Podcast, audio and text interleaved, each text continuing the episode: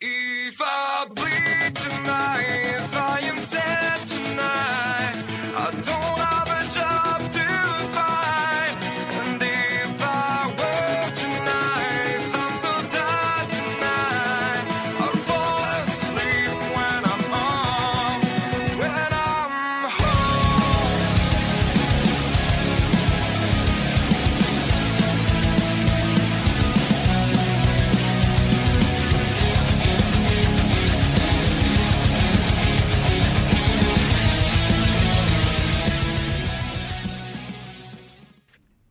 Hey, everybody, welcome to a brand new episode of the Power Slam podcast here, wherever you get your podcast or on Patreon a day early. My name is Kenny, joined as always by Mr. Finley Martin. Finn, how are you today? Kenny, I'm I'm really yeah, I'm doing very well. Um, we have finished issue 40 of Inside the Ropes magazine. That's now complete.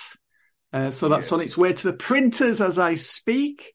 People You've sent out a lot of copies of the yearbook. So we're making progress, aren't we, Kenny? We are, we are. There are hundreds of you uh, already that have books on the way to you. Power Slam yearbooks, and um, yeah, they're going fast. So uh, again, powerslammagazine.com is where to get them. Um, we are fulfilling them here at the house.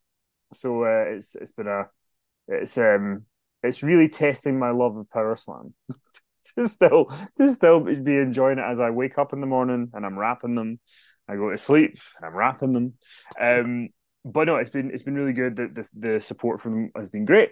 And uh, yeah, the Jim Cornette interview, I think uh, you know, great interview in the magazine this month coming up. And Oh, you've, you've read it finally, Kenny. Last time we spoke, you hadn't seen it. Yes, yes, I was proofreading yesterday. And yeah, it's a belter, and you know, some of Jim's opinions are going to going to probably ruffle some feathers, but uh, you know, for, to, to, to say the least. But Yeah. you know, this is it. You you you don't. You're not going to always have people who think the same way as everybody else, and that's No, no, you aren't. And uh, this is obviously applies to pretty much everything in life as well. Whether it's Jim Cornette's opinions, pineapple on pizza, yes, you know, he should be running the damn country. You know, you know, and pro wrestling, and that's a nice segue into today's podcast, Kenny. Yes, it is. And you know, it's funny, we were talking on Tuesday on what's going down about the Adam Copeland and Christian feud, where, you know, we said that the direction of travel has got to be that Nick Wayne's mum, Shana or Shanna, um, is going to be turning heel. And she did on last night's Dynamite. Yes, She turned heel. And I've got to say, you know, I, I made a joke that I've missed the Linda McMahon levels of acting.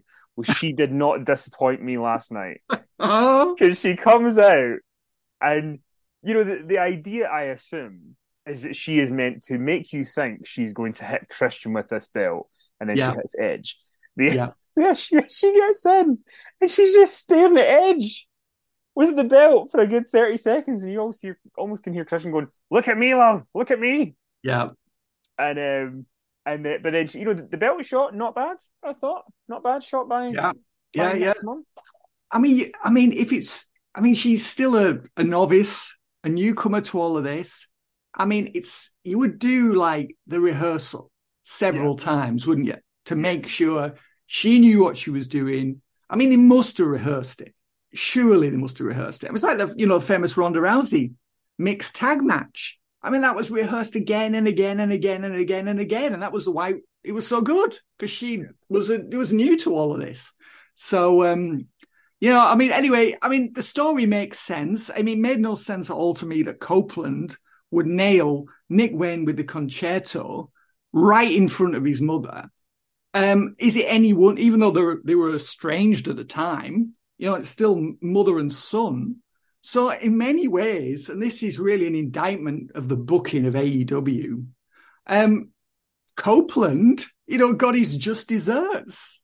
You know, just smashed, you know, her son in the head with a chair. A devastating move. Um, so of course there were going to be reprisals. Of course she was going to, you know, take revenge and set the, you know, settle the score with Copeland for what he had done to her son. So presumably this will lead to some kind of TLC match or gimmick match at World's End. I would World's End. I would think at the end of the month, some type of rematch. I would think. Yeah, I think so. And yeah, it's, it's funny. I was watching this and I'd read that Cornette interview, and I'll not give away what it is, but I was watching the main event. You know, he he talks a little bit about the Edge in AEW, and it kind of got me thinking about that when I was watching it. But you know, they're in a tough spot as well because they've got to they've got to do these big matches and they've Yeah. got to deliver ratings, but they've also got pay per views coming up. You know, I was, I was sitting with Steve Gunn this morning, and we're watching it, and he's somebody who likes AEW like I do, and you know, we we enjoy parts of it, don't enjoy others parts of it. And um, and he said for him, the thing that he finds quite frustrating is sometimes these kind of dream matches that kind of come out of nowhere. And he says, you know, like Kenny Omega and MJF for four years had never really crossed paths No. and then they just had a match.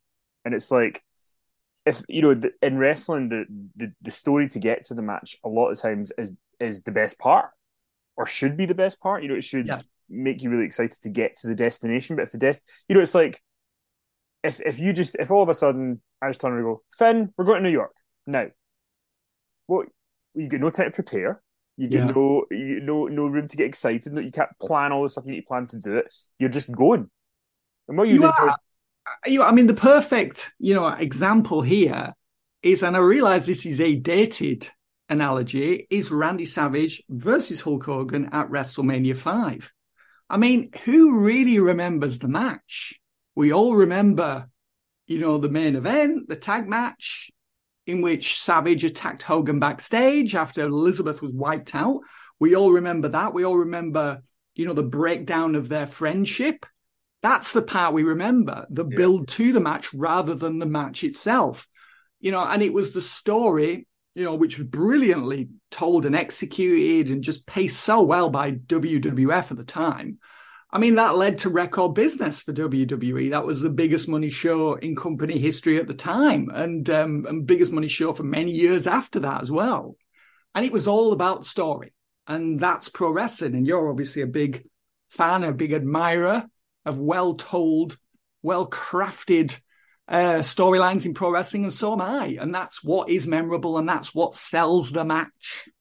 I mean, my two dogs are named after the two people you just mentioned. So, you know, you can't really. It's, it's funny, actually, bit off topic, but um, trying to get some dog training for Randy, my new dog, or new dog. And because he, you know, he's, he's had a very tough upbringing in Serbia and he's very reactive to other dogs because he's terrified. And we had a trainer and she was great, but she's not got any availability for like another month.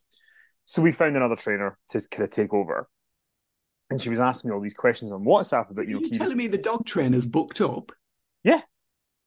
I thought no one had any money, Kenny. Have they got money for dog trainers? Oh, the dog money now, Finn, is like people's premium. We live now, right? See, see if I go to the shop in the morning, right? You're guaranteed to see at least two, three dog walking vans. Wow. Like this, it's big business now. But um, but you, we we've got we've got this rescue dog. We can't wait a month. We need an you know at least a session in December. So got this recommendation for somebody else. We're speaking to her, and I'm messaging her on WhatsApp, and I'm saying, you know, this is Randy. Here are his issues. Blah blah blah. And I said, well, you know, we've got another dog, a golden retriever. They got on really well. And she says to me, well, what's the name of the golden retriever? I said, his name's Hulk. And she says, not like Macho Man Randy Savage and Hulk Hogan. I said, yeah, actually. Said, that's bloody brilliant. You know, so she, even she about the dog walker, the dog trainer, she knows, she appreciates good wrestling storytelling. So, Exactly. You know, Yeah. she remembers the mega powers exploding. yeah. Is it, is MD in America going to be calling their dogs Max and Kenny after that collision match? I don't think so. No. Anyway, um, but yeah, so I, I, I, I'm very, very excited about Nick Wayne's mum and the acting that is to come uh, with her. She, uh, she did, she did look great. She looked great. I really uh, liked, the, liked the look that she had, and I liked her kind of confidence after she did the belt shot. But um, yeah, if you want a bit of unintentional comedy, her basically giving away she's hitting edge. You know, it was, Yeah. it was, it was up there with whose side is he on? You know, by Bobby That's Heenan. it. Ah, those telegraphed outcomes. You've gotta love them, haven't you? Um, but there is some sad news in pro wrestling for, I guess, people in the UK mainly because it doesn't really apply to anybody else. But this week we found out that WWE DVDs are being discontinued. Uh, Yes. the UK is the last place where they were a thing. It was the last place where they were uh, still active. And WWE Home Video wrote out on the 5th of December, which was on Tuesday, With great sadness, we must announce that WWE have taken the decision to withdraw from the home video category. No licensing deals will be renewed worldwide after 2023. So the last release is going to be Crown Jewel 23, uh, 2023 on uh, coming out in, at the end of the year. And the they, they go on to say WWE Home Video has been releasing VHS, DVD, and Blu-ray for 36 years.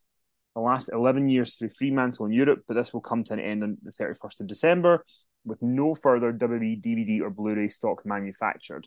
So they go and sort of thank everybody for the support. But uh, our friend Nick Hausman at Haus of Wrestling, he did actually get some comment from WWE about this, and they had sort of said that there is no, there's sort of no money. Basically, was the message. Yeah. And uh, uh, let me get the exact comment here that they said. I mean, that was. It's, I mean, it's been. To be honest, Kenny, I'm amazed it lasted as long as it did. Yeah, hundred. Well, here's what WWE said. They said a high a high up source in WWE said the home video business has long been in decline, and it will no longer be a place where the company dedicates time and resources.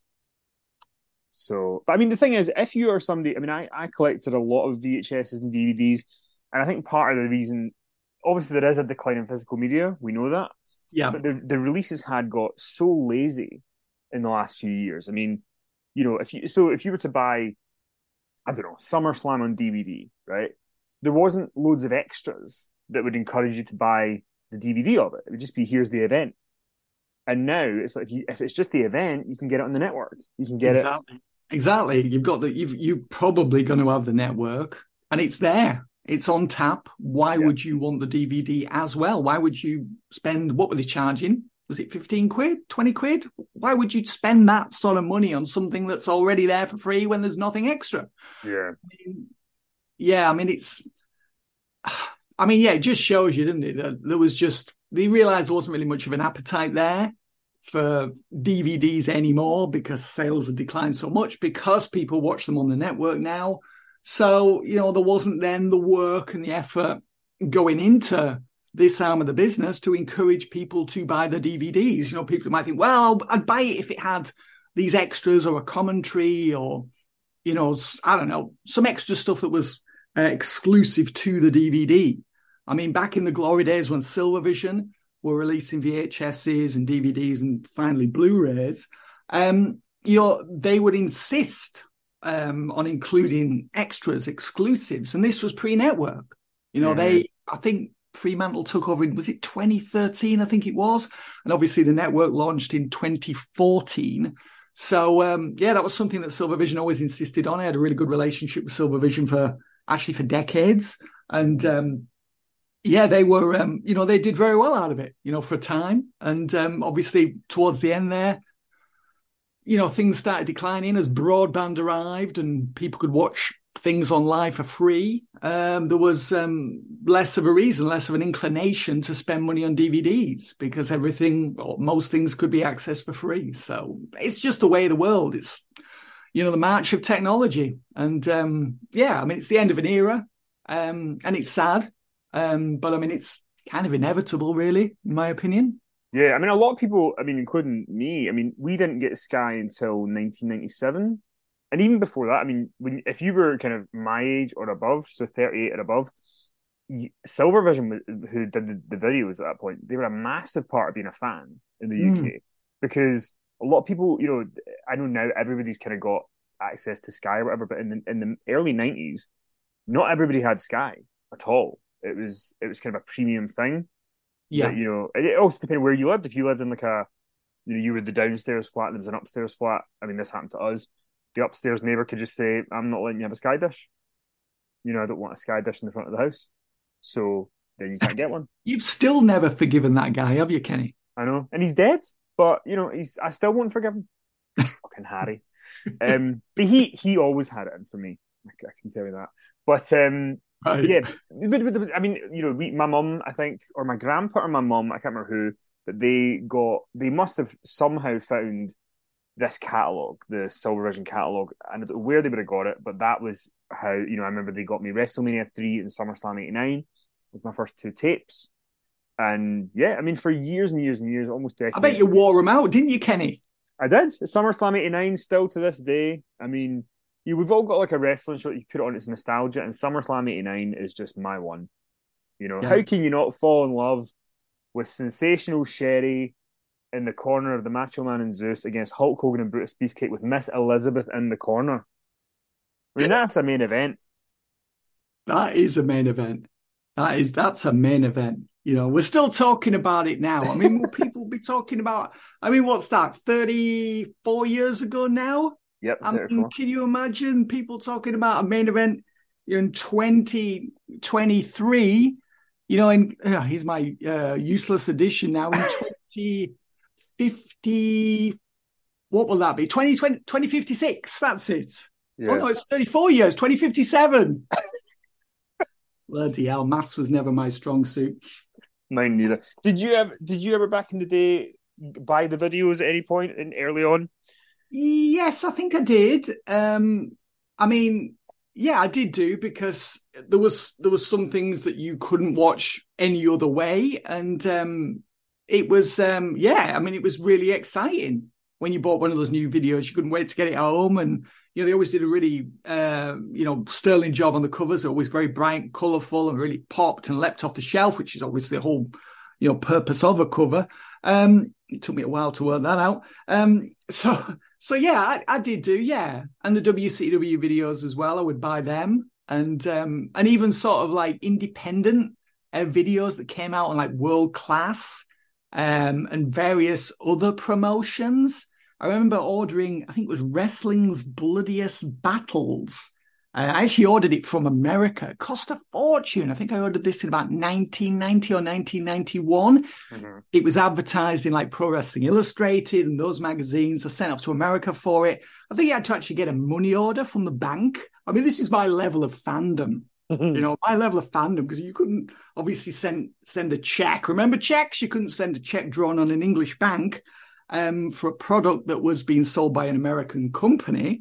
Um, so I had to get a bank order or whatever it was, bank draft sorted out at NatWest or wherever I was at the time. Sent that over, and about six weeks later, this video turned up.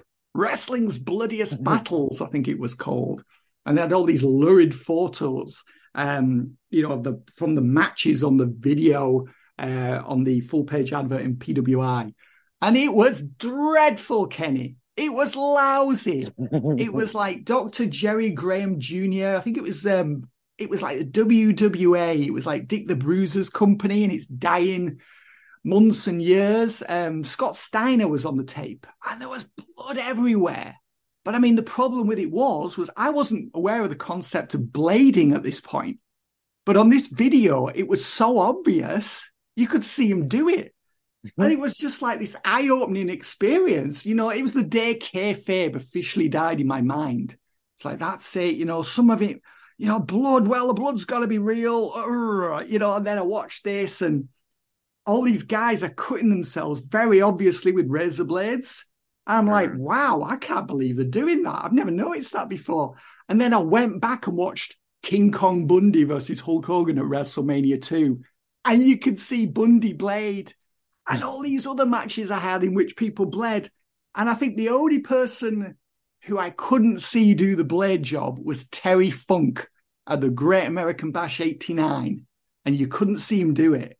And I was like, wow, you know, everybody else, it's very obvious that they just cut themselves. But Terry Funk, what a pro. You couldn't see it. You couldn't spot it. You know, the sleight of hand. The man was a magician when it came to using the blade, or at least he was back then.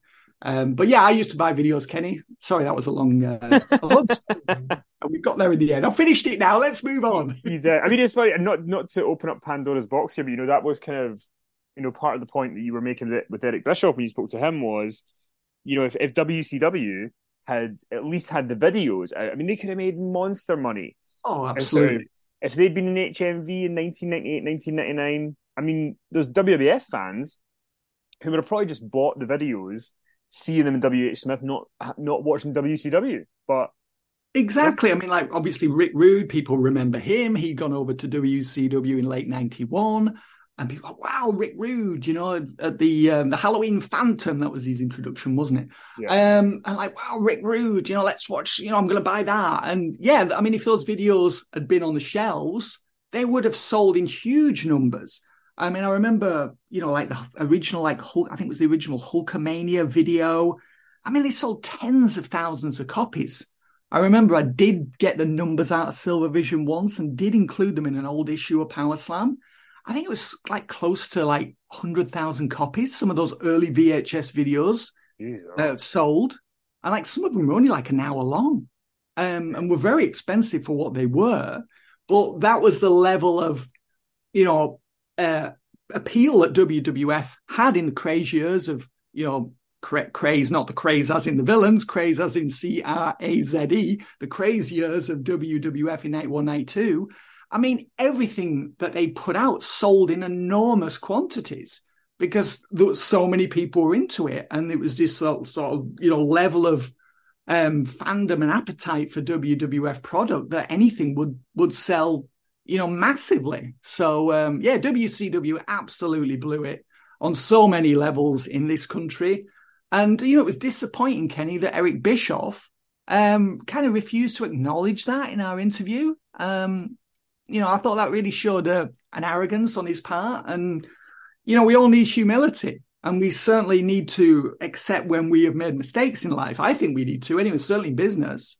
Um, you know, I think people think more of you if you're willing to sort of come clean and say, yeah, fair enough, we should have done that. Yeah, we really kind of blundered there and left a lot of money on the table, but Bischoff was having none of it. Yeah, he was having none of it. Um, Chris Jericho's in the news because he was a guest on Chris Van Vliet's uh, show on YouTube, and he told a story about Vince McMahon that I wanted to just read to you and see if I can get your thoughts on the, uh, this story. So he basically is, said, "Is this the one in which Jericho said that everyone in AEW would benefit from six months in WWE?" No, but we. I mean, talk about that first. Do you think that's a fair? Is that a fair assessment of of? Do you think that's true? Um, well, I'm not sure about that because some people, you know, wouldn't make it through the door. Some people would have a terrible time there they would be treated as jobbers. I think Jericho's point in whatever interview he he yeah he he did in which he made that comment. I think Jericho's point was if you're in that organization, I thought this was actually was a valid point by Jericho, um, is that you go there and you look at the business differently because you know they've got so much experience they know how to do everything well. And just by being there, you know, if you're willing to listen and absorb information, then you will leave WWE a you know more rounded performer with a better understanding of what it is that you are attempting to do. I think that was the message that he was um, broadcasting. Um, but I think you know some people would have a terrible time in WWE in terms of their careers. You know, they would just be left in catering. I mean, let's face it, there's some WWE people there now, Kenny, who are left in catering. Uh, yeah. Uh, but some AEW people would uh, would just be jobbed out and you know would probably like just crush their spirits and they quit the business. So not everyone would benefit from actually wrestling for the company, but I can imagine if they were willing to learn, they would benefit from the experience of being there. Yeah, I think I think if you were to, I think if somebody was to go and work in a in a Vince McMahon WWE like 2007 2008, I I think half of you would probably quit wrestling. You just wouldn't wouldn't want to be in that sort of level of a political environment. Yeah, but you know, I mean, I guess there is if you're able to get. I guess Jericho's point is maybe if you can get through that, you can get through anything. If you can yeah. navigate those waters. But here's the other story he said about Vince. He said. When I was hosting Tough Enough in Orlando, I had a press day in New York the next day, and Vince would always fly in of White Plains. That's close to where he lives. And they said you can just jump on the in on the jet with Vince. It was me, Vince, Triple H, and Kevin Dunn. And uh, he said, so I get there and I get on the plane. We start to fly. He and I are drinking, and Triple H and Kevin have decided to go to sleep. And so Vince and I are just kind of hanging out, listening to the Stones and ACDC because that's two of his favorite bands. And when we land, he says, "Let's go to the gym." And I'm like, "Go to the gym? It's four thirty in the morning. I've got to get up at 7. And Vince says, I've got to get up at six. And Jericho goes on and say, We're fucking drunk. He's like, Let's go to the gym. I'm like, I'm not going to the gym. I'm going to sleep. So I get to my room and I go to sleep at 4.30 and I wake up at 6.30 and I've got a text on my phone with a picture of Vince flexing in the gym. And he writes, Vince 1, Jericho 0. He was probably 73 at the time, but he had that work ethic and he would say, I don't expect you to do anything I wouldn't rub- do myself. And that rubs off. I mean, yeah. 73 Finn. He's doing that. Yeah, well, I mean, Kurt Angle, when he was on Joe Rogan, you know, he mentioned that, you know, Vince would work out in the middle of the night and he had his personal trainer who travels with him everywhere, or at least he did back in the day when Vince was going to WWE TV tapings um, before he was sent home. Um, so I can well believe the story that Vince would do that. You know, and I suppose if it's weight machines, you know, you're not lifting like dumbbells or barbells, you're probably not going to injure yourself. Although it's still not advisable to lift weights, even if they're on machines when you've been drinking. I think that's fair to say, Kenny. Yeah. Well, I mean, you know, what's what's your? I mean, what's your what's your kind of average level of sleep a night? I would say that I'm about seven hours. That's my my time. Yeah, I would say about eight hours. I mean, if I'm coming up to deadline, I, st- I, you know, I still have it where my mind's racing, and sometimes I find it quite difficult to get to sleep. It used to be terrible back in the Power Slam days, Mhm. where you just, you know, take me hours sometimes to get to sleep because you you're just rewriting stuff, and you, oh, did I get that right? And oh, you know, was that date correct? And oh, you know, have I done that? And you know, there were times when I'd actually go back into work, like oh, in the middle of the night, to check something. I mean, that's how bad it was. And this is, you know, perfectionist tendencies, which I, I'm well aware that I have. And, you know, that's not always a healthy thing. I mean, it's a healthy thing in terms of wanting to get something right, but it can also drive you crazy. And it's Yeah. done that. You know, it's certainly had that effect on me at times where I've been driven. It's all I can think about is just getting the, you know, getting things right. Um, but yeah, probably about eight hours. I can probably I can get by on seven. I can get by on less now I'm getting older, I've got to say. But as far as having one hour sleep and then functioning the next day, nah, it's that's good. The next day is going to be a bit of a write off. Write off, I would say. Yeah, I was never able to do it. You know, some people who I know, and I'm sure some people listen to this, when they were like students, they were able to just do all nighters. And like, if I do an all nighter, I, I, I, I can't have a full great day the next day. Like, I'm not gonna. I, I can, I can, I can maybe scrape by, but I'm not gonna be able to give you anything optimum out of me. But um, but Vince at 73 is still able to do that, which is absolutely insane. Yeah, it- I mean, apparently, you know, I, I think it's a, it's a, it's an adrenaline thing and it's an ego thing. I mean, Margaret Thatcher was famous for it, wasn't she? I mean, she's a name that's been mentioned recently in the, in the news. I mean, she used to say, was it three or four hours a night she would have, and she was like a workaholic, and she was so driven that she just, you know, couldn't sleep. So I do, I do, I do understand it, and I imagine you can condition yourself to do it. Like obviously, you know, in wars and things like that, you know, certainly back in World War One and World War Two, when you you know it's trench warfare or whatever, I think there'll be you just wouldn't sleep, or you maybe sleep for like half an hour or an hour a day, and you were constantly on edge that you were going to be killed. So I Mhm. can imagine that you can train yourself to do it, but it's not something that I would like to do. I mean, as far as all night, I, I certainly I did one. I think I remember doing one in 2008 on Power Slam. I'm not quite sure I found myself in that position. Mhm. And I nearly, I did one after I did the famous uh, Roddy Piper interview for Superstars of Wrestling. That was back in 92, where I remember actually sleeping in my office. So it wasn't a proper, you know, technical all nighter. You know, I, I did have a couple of hours, uh, but I didn't leave the office. So, um, but yeah, the next day was, was very, very difficult. So yeah, right. So the next day you're going to enter a suboptimal performance, or at least I would. Maybe maybe Vince just doesn't doesn't matter anymore. You know, he's been Yeah. doing this for years, so I think you can condition yourself to you know um, deal with extremes if you really want to. Let's face it, most of us don't want to. Yeah, I would I would agree. Well, listen, um, that's all the time we've got for today. As we said at the top of the, the, the program, powerslammagazine.com is where you can pick up the 1994 yearbook. They are in stock now. So if you order one today, uh, they will be they'll leave on Monday. So they'll they'll be with you mid midweek next week probably because they're going at first class signs. So you know they're going to be a- priority for the post office. So plenty of time to still get it for Christmas. Uh, so powerslammagazine.com is where you can go and check it out. Uh, but Finn, I hope you have a great weekend.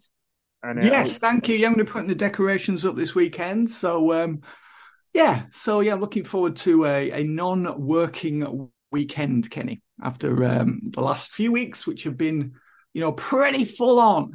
Uh, Yeah. But hopefully, you know, you'll see the uh, the fruits of that in the next issue of Inside the Ropes magazine, which goes on sale on December 21st. Indeed, and well done there because you know Tony Schiavone actually, you know, you said there in the next issue of Inside the Ropes magazine, you didn't say it in the next issue of Power Slam magazine, but last night on Dynamite, Tony Khan, uh, so to, I've fucked it now. Tony Schiavone uh, ended up calling AEW WCW during the show.